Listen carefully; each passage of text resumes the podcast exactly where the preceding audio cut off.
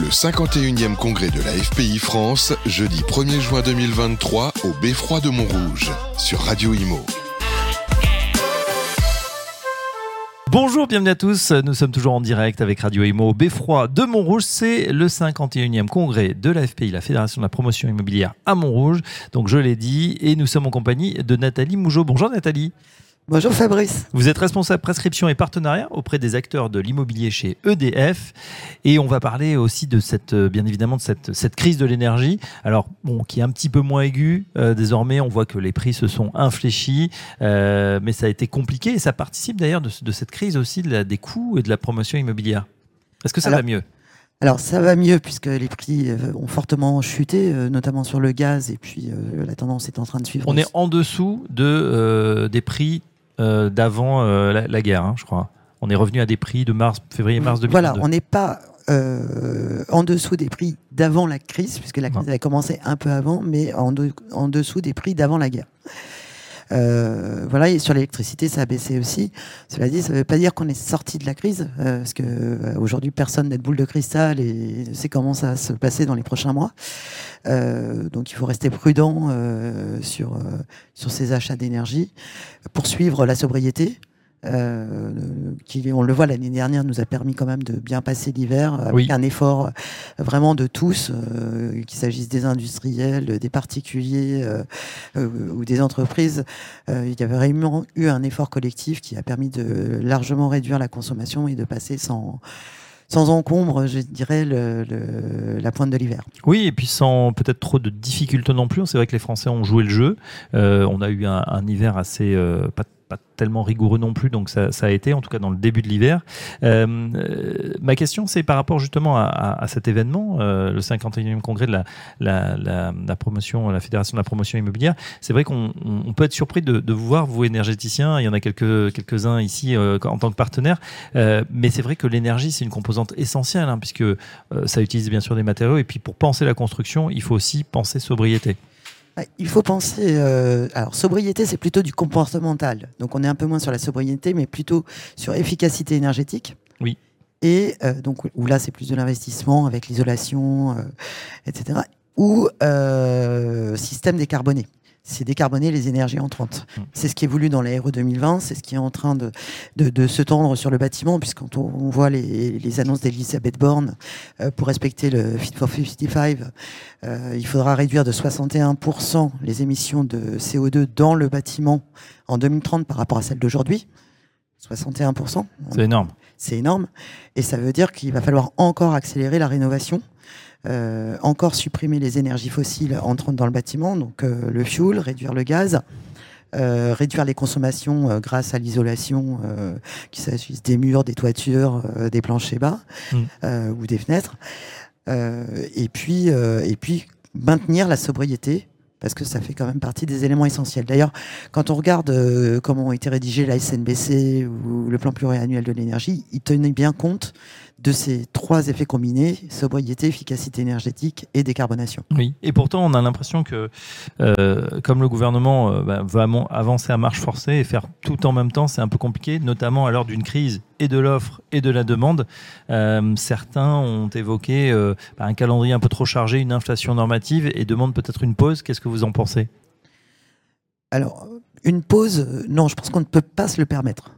En, en revanche, dire Pour respecter la trajectoire, c'est ça, on n'a on n'a pas le temps d'attendre. C'est ça, on n'a pas le temps d'attendre pour respecter la trajectoire. En revanche, se dire qu'il faut peut-être simplifier les règles, parce qu'il y a tellement de législations qui sont tombées, de textes Oui. qui sont tombés les uns après les autres, c'est peut-être euh, reclarifier un peu, resimplifier les règles, éviter les oppositions que l'on peut avoir entre euh, les PLU euh, et, et, euh, les textes réglementaires de con- constructifs.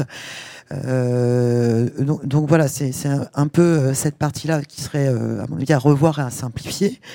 C'est améliorer les financements, que ce soit pour, pour le neuf comme pour la rénovation, et puis faire peut-être un transfert. Euh, S'il y a un petit peu moins de construction actuellement, en tout cas, c'est utilisé aussi puisqu'il faut reconstruire la ville sur la ville. Oui. Euh, il va falloir rénover, réhabiliter, euh, faire de la surélévation, etc. Donc les promoteurs, là aussi, peuvent avoir un, un- un rôle. Et donc, c'est peut-être aussi déplacer un petit peu les compétences et élargir les champs de compétences, Mm. euh, décloisonner. Oui, et justement, Nathalie, Mougeot, vous qui êtes au contact hein, justement de ces acteurs de, l'immobilier en tant que responsable prescription et partenariat, qu'est-ce qu'ils vous disent aujourd'hui? Quels sont les, points d'inquiétude de cette, de cette profession? Alors, euh, tout dépend quels acteurs de l'immobilier. Si on prend effectivement aujourd'hui les promoteurs, euh, bah, la question, euh, la question centrale est, principalement la demande, mm. la, chute de la demande et l'accès au financement des, des, futurs acquéreurs, avec quelques règles qui sont venues s'imposer et qui ont complexifié énormément l'accès au financement, plus la hausse des taux d'intérêt. Euh, donc euh, voilà, ça c'est vraiment le point sur lequel il faut travailler pour euh, repermettre finalement de relancer la demande. Si on regarde plutôt sur les aspects bailleurs sociaux, syndics de copropriété, bah, l'inquiétude aujourd'hui, c'est comment faire la rénovation, oui. où trouver la main d'œuvre parce que euh, où trouver euh, les, les, maîtres d'œuvre euh, bien formés sur les nouvelles technologies, où trouver les financements aussi pour les particuliers, et où trouver les équipements matériaux, enfin voilà, et qui est en capacité aujourd'hui de faire de la rénovation globale quand aujourd'hui on avait plein de petits artisans qui faisaient du lot par lot et qui ne sont pas forcément sachants pour aller conseiller autre chose. Donc il y a cette partie-là, plus l'accès aux matériaux qui, peuvent être, qui peuvent être manquants. Donc, euh, donc c'est peut-être dans ce sens-là aussi où on dit qu'il faut peut-être y aller un petit peu plus, euh, un, petit peu plus tranquillement. Cela dit, euh, ben on le voit, les objectifs qui nous sont fixés par la Commission européenne sont très, ambitieux. sont, très ambitieux et ben nous obligent à, à, accélérer la courbe, étant donné que, à part sur 2022, on n'a pas respecté les budgets carbone des années précédentes. Et c'est pas évident effectivement à, atteindre. Euh, vous avez parlé justement des, syndics euh, de copropriétaires. C'est vrai que euh, il y a eu de la, grogne et des grincements de dents, notamment lors de ces rééchelonnements de, contrats avec des prix qui, avaient bondi, qui avaient doublé, triplé, voire plus pour, pour certaines copropriétés.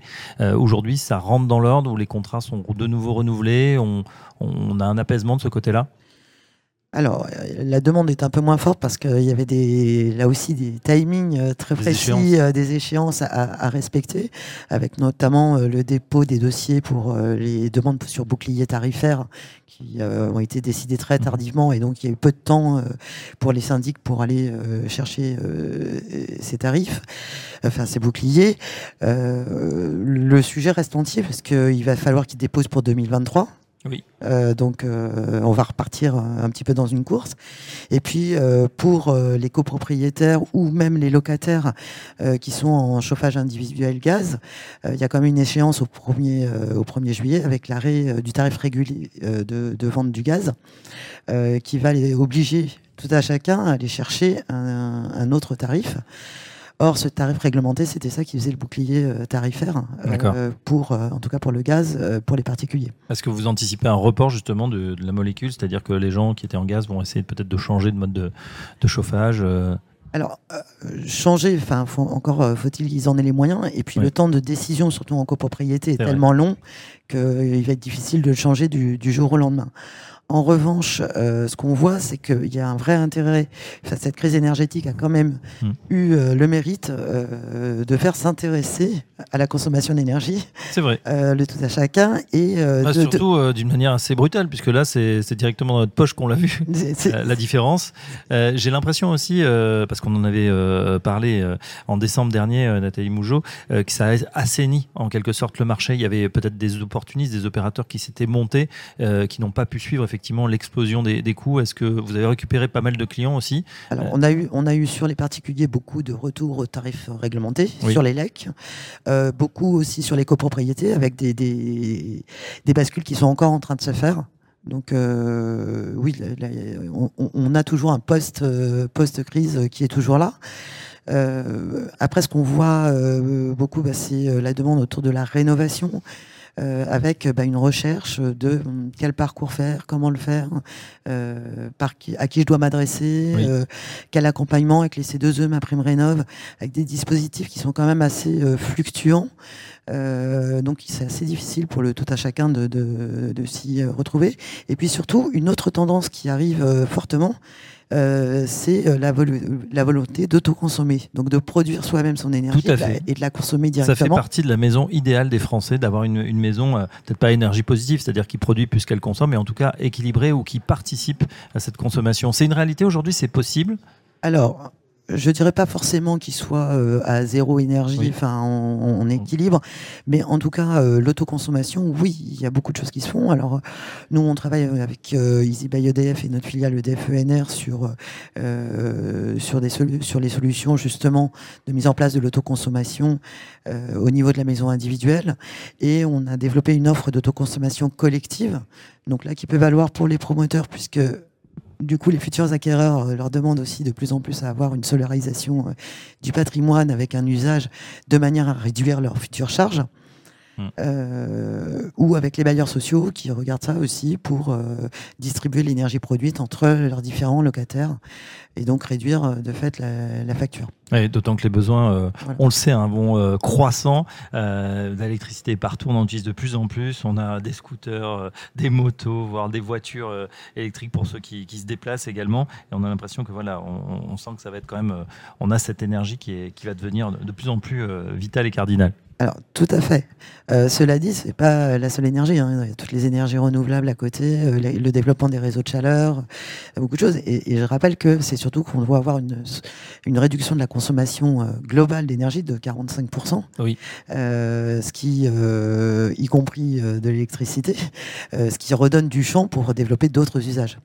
Exactement. En tout cas, les défis sont immenses pour euh, remplir euh, bah ces objectifs extrêmement ambitieux, mais on sait que c'est nécessaire, évidemment, pour euh, voilà assurer la, la, la, la, pérennité, la pérennité et puis, puis continuer à vivre dans de, bonnes conditions. On n'a qu'une planète, hein, comme on dit. En tout cas, un grand merci, Nathalie Mougeot, pour ce focus voilà, sur l'énergie avec l'autoconsommation, hein, peut-être une des solutions pour faire face à la, crise de l'énergie.